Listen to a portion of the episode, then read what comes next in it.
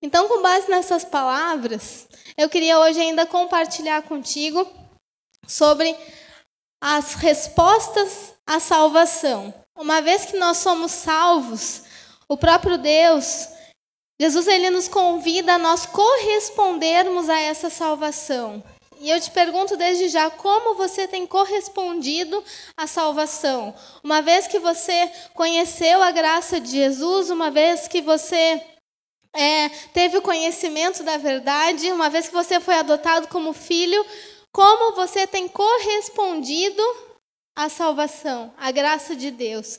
Nós temos inúmeros exemplos na Bíblia sobre isso, mas a gente precisa, primeiramente, entender que a salvação se inicia com o reconhecimento de que Jesus Cristo é o Senhor da nossa vida. Então a gente faz aquela oração de entrega, a gente a gente lê lá em Romanos 10, 9 e 10, né? Com a boca nós confessamos e com o coração nós cremos que Jesus é o Filho de Deus. Então, a partir disso, nós ganhamos direito à salvação. E o que é a salvação em Jesus Cristo? É o perdão dos pecados, é nós termos acesso a Deus, é nós termos acesso aos recursos do reino de Deus, a cura, a libertação, a provisão. Então, a partir desse momento, nós ganhamos esse pacote que a gente chama de salvação. Mas nós temos que entender também que essa salvação não é uma vez eu recebo ela e agora estou livre para fazer o que eu quiser da minha vida. A salvação que vem de Jesus é um processo na nossa vida. E com isso a gente vai abrindo um texto que está lá em Filipenses, no capítulo 2, versículo 12 e 13. Livro de Filipenses, capítulo 2, versículo 12 e 13. Esse texto a gente vai abrir na NTLH. Vamos projetar aqui na NTLH. Quem tiver também outra versão não tem problema, pode estar acompanhando aqui no telão. O texto vai nos dizer o seguinte no versículo 12 e 13. Portanto, meus queridos amigos, vocês que me obedeceram sempre quando eu estava aí, devem me obedecer ainda mais agora que estou ausente. Continuem trabalhando com respeito e temor a Deus para completar a salvação de vocês, pois Deus está sempre agindo em vocês para que obedeçam à vontade dele, tanto no pensamento como nas ações. Então a gente vê ali um destaque no versículo 12, parte B, que ele orienta que a gente continue trabalhando para completar a nossa salvação. Puxa, então quando eu orei, me entreguei para Jesus, eu não fui salvo por completo? Sim, a tua salvação iniciou ali. Mas todos os dias nós temos que trabalhar para nós continuarmos sendo salvos. A salvação não é só aquele momento mas ela é progressiva. O pastor Luciano Subirá fala também sobre santidade progressiva e ele também fala sobre salvação progressiva. Recomendo os vídeos e os livros dele nesse sentido. E essa questão nos leva a pensar o como eu tenho correspondido no meu dia a dia à minha vida de fé. Uma vez eu fui no encontro com Deus, fui tocado pelo Espírito Santo, e o que, que eu fiz a partir dali? Eu tomei algumas atitudes, mudei alguma coisa, e aí? E o que mais? Eu parei ali somente? Então, sobre isso, o autor do livro de Filipenses é uma das pessoas que talvez sejam, seja aquela que era a mais difícil de se converter. Ele era um cara que ele perseguia os cristãos. Ele não só não acreditava, como ele também perseguia os cristãos. Ele dizia: Olha, isso daí é tudo uma mentira, isso aí tem que acabar, vamos perseguir eles. Então, por todo lado, ele foi na tentativa de exterminar o evangelho de Jesus. E, na verdade, Jesus pegou ele. Jesus foi lá e disse: Olha só, cara, o que tu está fazendo? Por que tu está me perseguindo? E a conversão daquele homem mudou não só a história da vida dele, mas a história de muitas nações. O evangelho se propagou a tal ponto, por causa da vida dele, que ele foi em outros continentes. Então, olha só como que acontece na vida da gente, né? Então, a salvação é um processo. E hoje eu quero te perguntar, como você tem correspondido à salvação. E a gente vê então, a partir da vida do apóstolo Paulo, as respostas dele à salvação. Uma vez que ele foi salvo, o que, que ele fez a partir disso? E agora, o que, que a gente pode se espelhar? Como que a gente pode aplicar isso na nossa vida para que a gente também continue dando respostas àquilo que Jesus fez por nós? E aí tu pode até pensar, ah, não, mas ele era o apóstolo Paulo, né? Mas a gente vê ao longo da Bíblia, nos evangelhos, tantas outras pessoas comuns. A mulher samaritana, o cego Bartimeu, a mulher do fluxo de sangue, os discípulos outros de Jesus e tantos outros que corresponderam da mesma forma que o, que o apóstolo Paulo correspondeu. A diferença é que ele tomou uma proporção muito grande. Mas Deus não espera isso só de alguns ou de outros. Ele espera de todos que professam a fé cristã. Então vamos abrir juntos aqui o livro de Atos. No capítulo 9. Do, a gente vai ler bastante, tá? Do versículo 1 até o 22.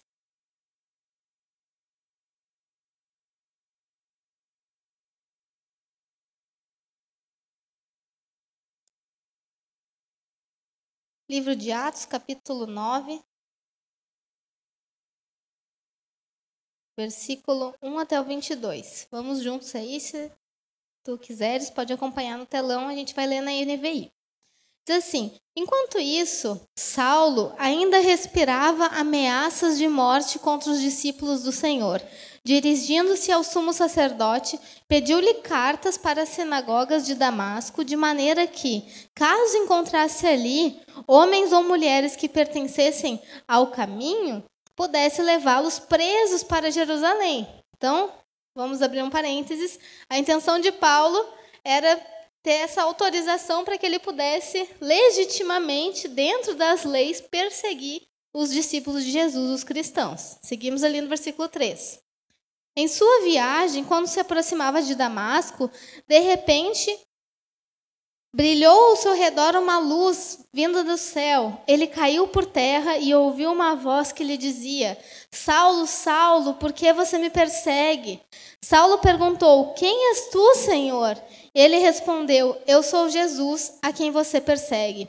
Levante-se, entre na cidade, alguém lhe dirá o que você deve fazer. Os homens que viajavam com Saulo pararam emudecidos, ouviram a voz, mas não viram ninguém. Saulo levantou-se do chão e, abrindo os olhos, não conseguia ver nada. E os homens o levaram pela mão até Damasco. Por três dias ele esteve cego, não comeu e não bebeu. Em Damasco havia um discípulo chamado Ananias, e o Senhor o chamou numa visão. Ananias, eis-me aqui, Senhor, respondeu ele. O Senhor lhe disse: Vá à casa de Judas, na rua chamada direita, e pergunte por um homem de Tarso chamado Saulo. Ele está orando. Numa visão, um homem chamado Ananias. Numa visão, viu um homem chamado Ananias chegar e impor-lhe as mãos para que voltasse a ver. Agora, versículo 13 vai dizer a reação de Ananias quando Deus mandou ele ir atrás do Paulo para orar por ele. Então respondeu Ananias: Senhor, tenho ouvido muita coisa a respeito desse homem e de todo o mal que ele tem feito aos teus santos em Jerusalém. Ele chegou aqui com autorização dos chefes dos sacerdotes para prender todos os que invocavam o teu nome. Mas o Senhor disse a Ananias: Vá, esse homem é meu instrumento escolhido para levar o meu nome perante os gentios e seus reis, e perante o povo de Israel. Mostrarei a ele o quanto deve sofrer pelo meu nome. Então Ananias foi, entrou na casa, pôs as mãos sobre Paulo e disse: Irmão Paulo, o Senhor Jesus, que lhe apareceu no caminho por onde você vinha, enviou-me para que você volte a ver e seja cheio do Espírito Santo. Imediatamente, algo como escamas caiu dos seus olhos, como os olhos dos olhos de Saulo, e ele passou a ver novamente. Levantando-se, foi batizado e depois de comer recuperou as forças. Saulo passou vários dias com os discípulos em Damasco. Logo começou a pregar nas sinagogas que Jesus é o filho de Deus. Todos os que o ouviram ficaram perplexos e perguntavam: Não é ele o homem que procurava destruir em Jerusalém aqueles que invocavam esse nome?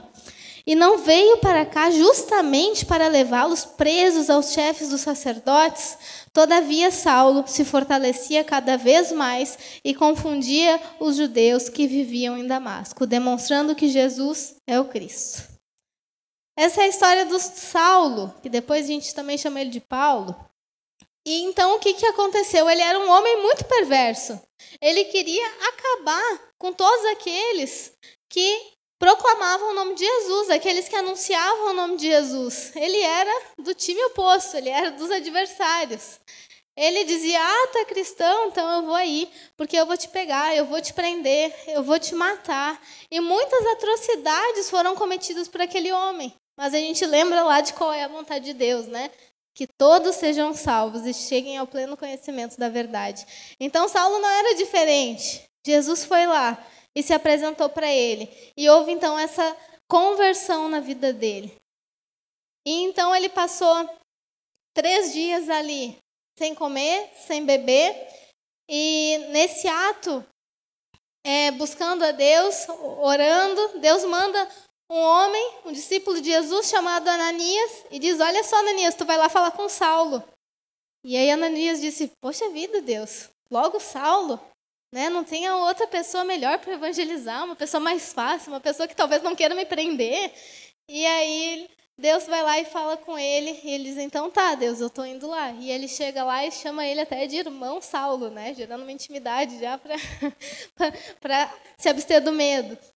Então, com isso, ele ora por Saulo, as escamas dos olhos dele são são caídas ali. Então, existe uma verdadeira conversão, ele é batizado, é cheio do Espírito Santo, e ele começa então a pregar o evangelho de Jesus. E eu quero destacar essa primeira resposta de Paulo, que a gente vê no versículo 9, no versículo 13 e no versículo 22. Vamos ler juntos aí só esses três versículos, o 9, o 13 e o 21, para a gente entender qual é a primeira resposta quando há conversão, quando há salvação. Versículo 9 diz: Por três dias ele estava cego, não comeu e não bebeu. 13. Respondeu Ananias: Senhor, tenho ouvido muita coisa a respeito desse homem e de todo o mal que ele tem feito aos teus santos em Jerusalém. E agora no 21 diz: Todos os que ouviam ficavam perplexos e perguntavam: Não é ele o homem que procurava destruir em Jerusalém aqueles que invocavam este nome? E não veio para cá justamente para levá-los presos aos chefes dos sacerdotes? Então, esse primeiro destaque que eu quero dar é ao arrependimento. Toda conversão requer arrependimento. O arrependimento é a nossa primeira resposta diante do Evangelho da Graça, diante do Evangelho que nos salva. E o que é esse arrependimento? É a nossa mudança de pensamento e de atitude. Então a gente vê que Paulo ele estava perseguindo os cristãos. O pessoal estava louco de medo dele. Ele tinha matado, já tinha visto a morte de Estevão na frente dele. Um discípulo de Jesus foi apedrejado nos pés dele. E esse homem que era tão perverso agora começa a propagar a palavra de Deus, começa a falar sobre Jesus. E aí o pessoal fica assim: olha, mas não era ele mesmo que estava fazendo justamente o oposto? Ele não veio aqui para prender todo mundo. E o que, que isso tem a ver com a gente? Quando a gente entrega nossa vida para Deus, nós somos convidados a a sermos mudados, tanto no nosso pensamento como nas nossas atitudes. Jesus, certa vez, ele foi na casa daquele homem, talvez você já tenha ouvido a música dele, que subiu na árvore, que ele era pequenininho. E aí, aquele homem chamado Zaqueu, que era um cobrador de impostos, muito provavelmente bastante corrupto. Imediatamente, quando ele recebeu salvação, ele disse: Jesus, eu vou, eu vou devolver tudo aquilo que eu peguei que não era meu. Se eu roubei de alguém, eu vou, vou, devolver muitas vezes mais. Então, a graça de Deus é uma graça que nos transforma. É uma graça que nos confronta, é uma graça que nos muda. E nós somos convidados a esse arrependimento para nós sermos transformados. Não é para que a gente sinta remorso, não é para que a gente fique pensando, ah, mas eu já fiz isso, eu já fiz aquilo. Mas é para a gente ser desafiado a essa transformação. Então, talvez, se fosse na casa de alguém hoje em dia, o que Jesus teria feito salvado essa pessoa e a resposta disso seria a transformação do seu vocabulário. No caso de Zaqueu, era a transformação financeira da corrupção que ele vinha vivendo. Ou talvez na, na vida lá da mulher samaritana, Jesus encontrou ela e diz para ela: Olha só, vai lá e chama o teu marido. Daí ela disse: Não, mas eu não tenho marido. Daí Jesus disse: É verdade, tu já teve cinco, né? E o que tu está agora não é teu. Então Jesus ele vai lá e confronta a nossa realidade para que nós venhamos corresponder com uma transformação. Paulo correspondeu com essa transformação. Não foi assim que ele disse, então tá, é, eu vou ver agora, acho que semana que vem eu vou me programar e aí eu vou começar então a fazer as coisas diferentes. A Bíblia não fala que Zaqueu ele disse: Não, Deus, agora peraí que eu vou me organizar financeiramente para poder devolver aqui o que eu roubei do pessoal. Ele não fala de que o pessoal ficou esperando para fazer alguma coisa. E às vezes nós somos as pessoas que dizem: Não, Deus, mas quando acontecer isso, aí eu vou mudar. Não, mas é que eu não mudo porque o fulano não muda. Eu não mudo porque é, falta isso aqui acontecer ainda. Eu não mudo porque ainda está me faltando um bem material aqui nessa área, uma benção, uma provisão, mas quando o Senhor fizer, aí eu vou ser transformado. Então a gente não pode deixar de corresponder à graça de Jesus. Jesus ele pagou um alto preço para que hoje nós pudéssemos ser transformados. A Bíblia fala ali no versículo de Filipenses que nós lemos, que nós temos o compromisso de estarmos completando a nossa salvação, mas ao mesmo tempo Deus faz tanto querer quanto realizar na nossa vida. É um trabalho mútuo. Eu faço a minha parte e Deus faz a dele também. Deus quer me transformar, mas eu também tenho que querer. Então não adianta, às vezes, a gente ficar dando desculpa e deixando para depois. Imagina se Paulo tivesse deixado para depois, que prejuízo que não teria sido, né? Então não deixa para depois para a gente mudar um mau hábito, não deixa para depois para vencer um pecado, não deixa para depois para a gente começar um treinamento para seguir a vontade de Deus e o nosso crescimento espiritual. Então não deixa para depois. Corresponda imediatamente à graça de Deus que nos salva, dizendo: Deus, eu me arrependo.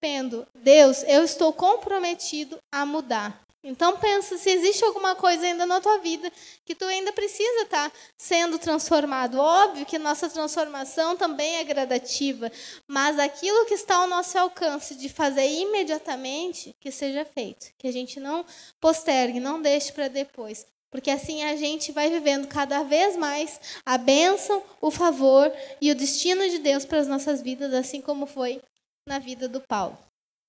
Além disso também, Segunda resposta que nós temos que dar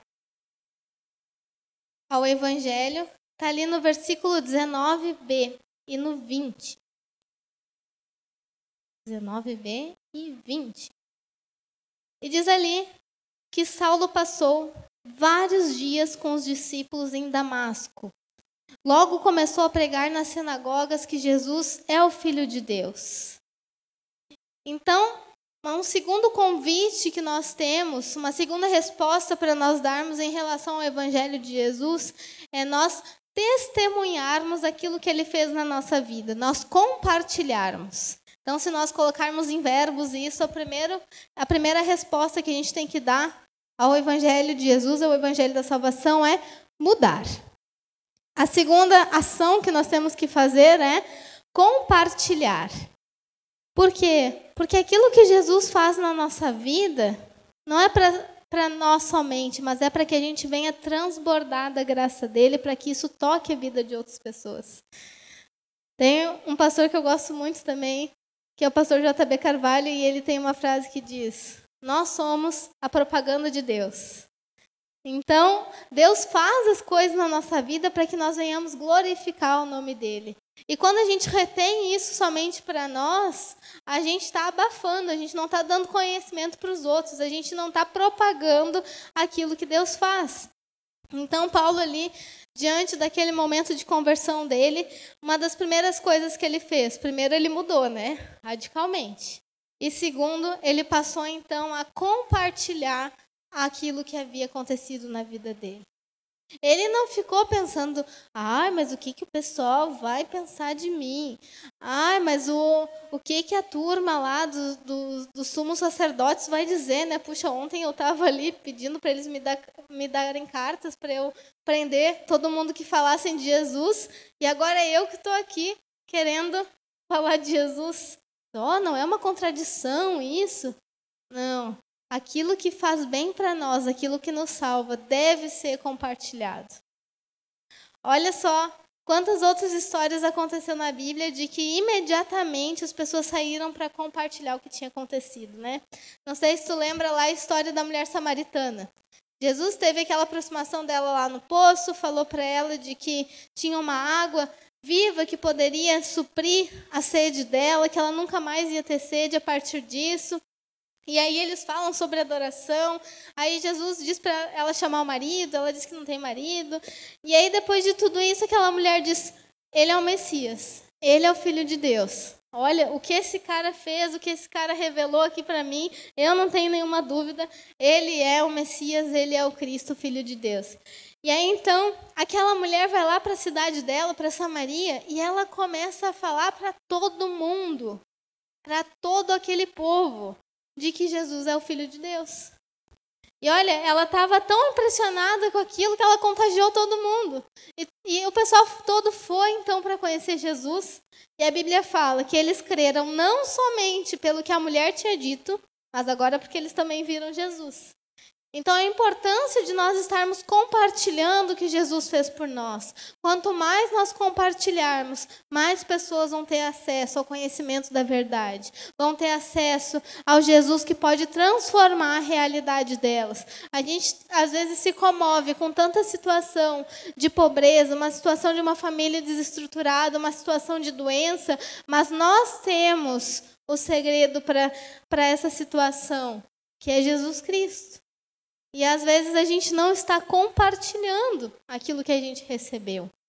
Então a mulher samaritana foi uma pessoa que compartilhou aquilo que ela tinha recebido. E o povoado todo dela teve acesso a Deus. Também tem outra situação na Bíblia que fala de um sujeito que estava endemoniado. E aquele endemoniado, ele não tinha acesso mais à, à civilização, porque ele estava meio excluído em razão daquilo que estava atormentando ele. E aí aconteceu que Jesus foi lá e livrou ele dos espíritos que estavam atormentando ele. E quando Jesus está indo embora daquele povoado, ele diz: Jesus, por favor, deixa eu ir embora contigo, deixa eu te seguir, deixa, deixa eu sair desse lugar aqui. E aí Jesus diz para ele: Olha só, tem uma missão ainda maior para ti. Tu não vai me seguir. Tu vai voltar e tu vai compartilhar o que tu viveu, a tua experiência, a tua salvação, a tua libertação com toda a tua família. E ele, e ele volta então e ele compartilha não só com a família dele, mas a Bíblia fala que ele, que ele propagou aquilo que tinha acontecido com ele em Decápolis. Decápolis é um conjunto de dez cidades. Imagina que loucura, aquilo que Deus fez na vida dele tinha ido muito longe, muitas pessoas tinham sido alcançadas por isso. E eu tenho certeza hoje, Dudu perguntou antes, né? Quem aqui tem algo para compartilhar sobre algo bom que aconteceu no encontro com Deus? Vamos, vamos fazer a enquete de novo. Tu tem algo bom para compartilhar de que aconteceu no encontro com Deus, um milagre, uma experiência, uma transformação, alguma coisa? Para quantas pessoas a gente já compartilhou isso? Eu tenho certeza que por muitas pessoas tu já já, já transmitiu essa mensagem. Mas Deus ele pode levar ainda mais longe através da tua vida. Porque ele não tem interesse de salvar uma pessoa, ele não tem interesse só na tua vida, ele tem interesse de salvar todos nós. Então, por isso, hoje, eu te convido também a corresponder ao evangelho da salvação, compartilhando o que Jesus fez na tua vida. Bruna, mas sei lá, não, não aconteceu muita coisa assim. Era tipo Zaqueu, sabe? Eu tinha saúde, eu tinha dinheiro, estava tava tranquilo, estava de boas, minha família estava de boas. Mas nós recebemos algo mais importante de tudo, que é salvação, que é o perdão dos pecados, que é o acesso a Deus através do sangue de Jesus. Então, isso por si só já é a melhor notícia do mundo que nós estamos é, aqui para poder então compartilhar. Quando o apóstolo Paulo saiu, então, compartilhando a mensagem de Jesus. Por óbvio, né? Aquele que era o perseguidor se tornou perseguido. E muitas pessoas começaram, então, a perseguir ele. E ele foi levado a tribunais, ele foi levado a ser julgado em muitos lugares. E olha onde ele aproveitou para compartilhar o testemunho dele. Quando ele ia fazer as defesas dele diante dos tribunais, ele aproveitava para compartilhar aquilo que tinha acontecido na vida dele. Então, seja no teu local de trabalho, seja na tua família, seja na tua escola, seja na tua faculdade, não te limite, não te limite a compartilhar o que Jesus fez na tua vida. É, daí a gente pode às vezes pensar, né? Ah, mas o fulano é uma pessoa difícil. Ah, Paulo também era, né? Então, se tinha alguém que era difícil, era o próprio Paulo. Então, a gente não pode se limitar, não pode se constranger diante de alguma situação, não pode achar, ah, mas o que, que o outro vai pensar? O evangelho de Jesus é urgente. Existem muitas pessoas que estão perecendo, existem muitas pessoas que estão necessitando de, de provisão, necessitando de saúde, necessitando de respostas para a sua vida. E nós temos essa resposta que é Jesus. E ainda Paulo, ele vai corresponder a Jesus ainda com mais uma atitude que está lá no versículo 22. Acompanha ali comigo no versículo 22, que diz assim: Todavia Saulo se fortalecia cada vez mais e confundia os judeus que viviam em Damasco, demonstrando que Jesus é o Cristo. E ali está dizendo, né? Todavia Saulo, ele continuava se fortalecendo, ele não ficou naquele momento, ele não, não se limitou a uma experiência, mas ele todos os dias estava buscando mais de Deus para a vida dele. E a gente vê então uma continuidade. E se a gente colocar isso num verbo, a gente vai chamar de servir. Então agora eu não quero somente ser servido por Jesus, eu não quero só que Jesus faça as coisas na minha vida, que me abençoe, que me mude, que me transforme, que me que venha a mim e que aconteça comigo, mas agora eu estou disponível para continuar aquilo que Jesus fez na minha vida, podendo também servir a Ele e servindo outras pessoas. Então Paulo ele foi lá e a partir da vida dele, ele começou a pregar em muitos lugares, ele mandou cartas para muitos lugares, ele orava por muitas pessoas e ele continuou firme na fé dele. E hoje a gente tem também uma resposta para dar a Jesus sobre isso. Nós precisamos dar continuidade na nossa caminhada cristã. Nós não somos chamados, assim como na nossa vida natural, a sermos sempre crianças. Nós somos chamados ao crescimento, nós somos chamados ao amadurecimento, nós somos chamados à continuidade. Deus, ele não é Deus de um dia só, ele não é Deus de um momento só, mas ele é um Deus de continuidade, de uma caminhada, de uma jornada. Então, assim como Paulo, é, a gente vê tantos outros né, na Bíblia. Por exemplo, o cego Bartimeu também, né, que depois que ele foi curado, o que, que ele fez? Ele disse, obrigado, Jesus. É isso aí, vou voltar para minha casa. Não, ele disse: Bom, agora que eu já recebi a minha cura, eu vou largar tudo aqui que eu tenho e eu vou então te seguir. Ele não era um apóstolo Paulo que depois saiu pregando pelo mundo todo. Ele não era um discípulo de Jesus, um dos doze que se tornaram os apóstolos. Ele era um cidadão normal, comum, que nem nós. E ele disse então: Olha, Jesus, é, Jesus diz para ele, né, a tua fé te salvou, e quando ele viu, ele seguiu a Jesus pelo caminho. Então nós somos chamados a dar continuidade. Então pensa hoje onde tu está na tua vida de fé e onde Deus pode te levar na tua vida de fé. Será que hoje o medo, a insegurança, algumas incertezas ou o comodismo não está impedindo com que tu vá adiante, nós somos chamados a prosseguir. E sobre isso o apóstolo Paulo fala ainda, vamos abrir ainda mais um versículo que está lá em 2 Timóteo 4, 7. Que creio eu que são já das últimas palavras do apóstolo Paulo, 2 Timóteo 4, 7 em que depois de bastante tempo servindo a Deus, cumprindo o chamado dele, dando continuidade à caminhada dele, ele vai lá então. Quantos tu acha aí? 2 Timóteo 4,7. Pode projetar aí para nós? Ele vai lá então e diz as seguintes palavras que são bem conhecidas ali em relação a ele. Ele diz: Combati o bom combate, terminei a corrida e guardei a fé. Então a gente vê que todos os dias da vida de Paulo foram dedicados ao Senhor. Todos os dias de Paulo foram dedicados a propagar o evangelho da salvação que tinha encontrado a vida dele.